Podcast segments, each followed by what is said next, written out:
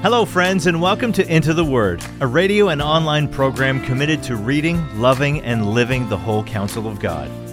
Lord willing, our intention is to go verse by verse and chapter by chapter through the entire Bible. Here to continue that journey is our Bible teacher at Into the Word, Pastor Paul Carter. Your word is a lamp unto my feet. Hope you have your Bible open in front of you today to Acts chapter 10. I don't think it would be a huge stretch to say that Acts 10 is the most important chapter in the book of Acts. I don't think it would be a, stretch to say that Acts 10 narrates the most significant events in Christian history since the discovery of the empty tomb. Up until this point, the Christian movement has been a movement of Jews to Jews, and to half Jews, if we may so characterize the Samaritans. But Cornelius is not a Jew. He's not a half Jew. He's not a proselyte, a converted Jew. He is no kind of Jew. And yet, in this chapter, we're going to see him converted, filled with the Holy Spirit, and baptized into membership in the Christian church. This is a game changer.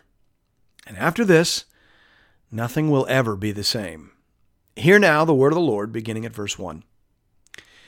At Caesarea, there was a man named Cornelius, a centurion of what was known as the Italian cohort a devout man who feared God with all his household, gave alms generously to the people, and prayed continually to God.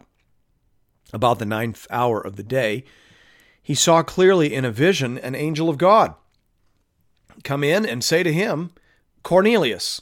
And he stared in terror at him and said, What is it, Lord? And he said to him, Your prayers and your alms have ascended as a memorial before God. And now send men to Joppa and bring one Simon, who is called Peter. He is lodging with one Simon, a tanner, whose house is by the sea.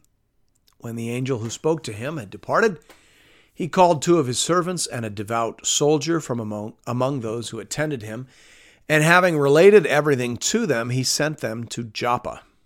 Now, to understand the story, we need to understand who Cornelius is. He is a Roman, obviously. He's a soldier. A centurion was a soldier in charge of 100 other soldiers, what we would call today a captain.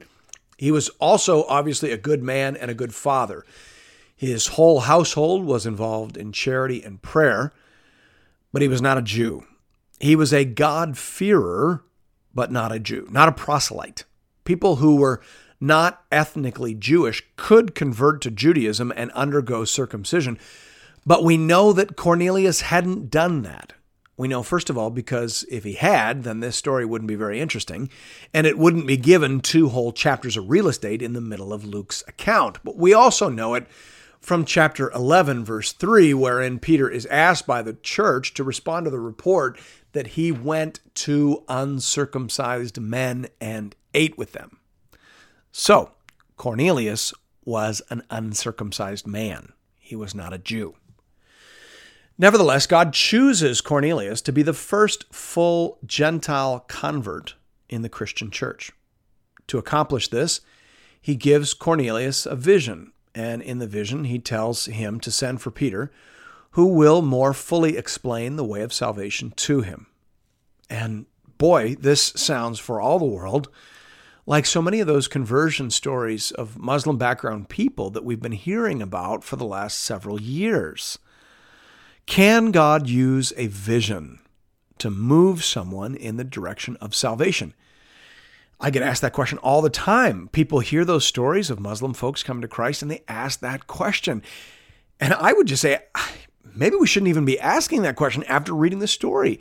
The answer to that question has to be yes because that's exactly what we see in the story. So Cornelius sends his servants to bring the apostle Peter to his house. Verse 9 says, The next day, as they were on their journey and approaching the city, Peter went up on the housetop about the sixth hour to pray. Just for reference sake, that'd be about noon. The first hour of the day is what we call 6 a.m., sunrise. So the sixth hour would be about what we call noon. Verse 10. And he became hungry and wanted something to eat. But while they were preparing it, he fell into a trance and saw the heavens opened and something like a great sheet descending, being let down by its four corners upon the earth. In it were all kinds of animals and reptiles and birds of the air. And there came a voice to him, Rise, Peter, kill and eat. But Peter said, By no means, Lord, for I have never eaten anything that is common or unclean. By the way, only the Apostle Peter would ever respond to a direct command from God by saying, by no means. This is now the third time he has done that in the New Testament. He did it in Mark 8 when Jesus started talking about the necessity of his suffering and dying on the cross. He did it in John 13 when Jesus said that he was going to wash Peter's feet. Praise the Lord for the Apostle Peter. Without him, I think we would all feel entirely inadequate. Thankfully, the Lord is very patient. Verse 15 says, And the voice came to him again a second time what God has made clean, do not call common. This happened three times, and the thing was taken up at once to heaven. Now, while Peter was inwardly perplexed as to what the vision that he had seen might mean, behold, the men who were sent by Cornelius, having made inquiry for Simon's house, stood at the gate and called out to ask whether Simon, who was called Peter, was lodging there. And while Peter was pondering the vision, the Spirit said to him, Behold, three men are looking for you.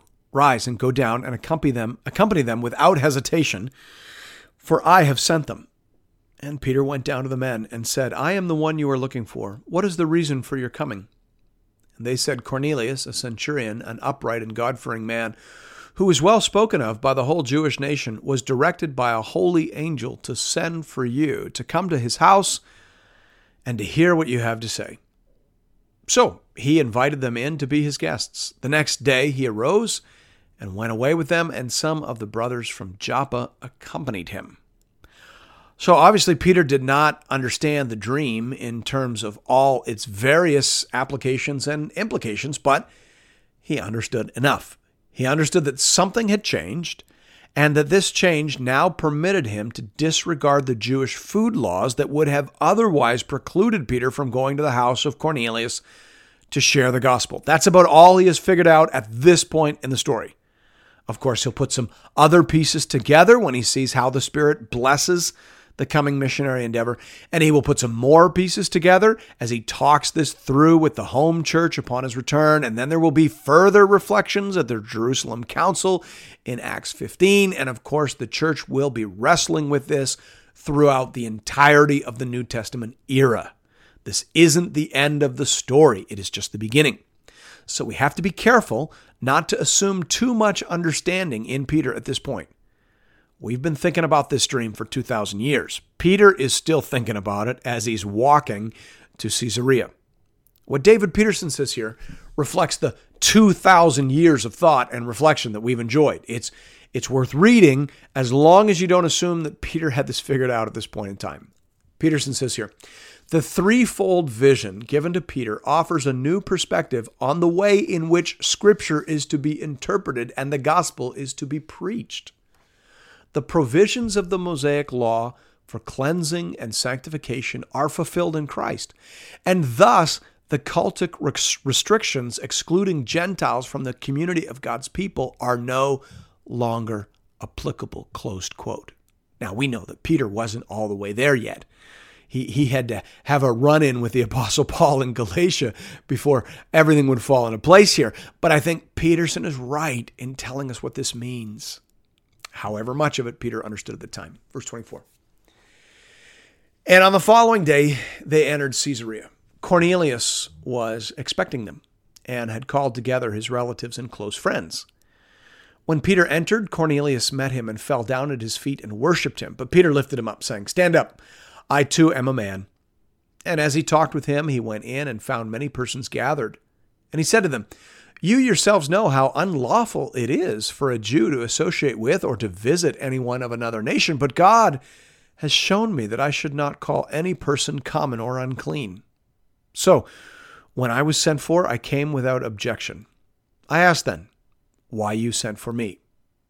And Cornelius said, Four days ago, about this hour, I was praying in my house at the ninth hour, and behold, a man stood before me in bright clothing and said, Cornelius, your prayer has been heard, and your alms have been remembered before God. Send therefore to Joppa and ask for Simon, who is called Peter. He's lodging in the house of Simon, a tanner by the sea. So I sent for you at once, and you've been kind enough to come.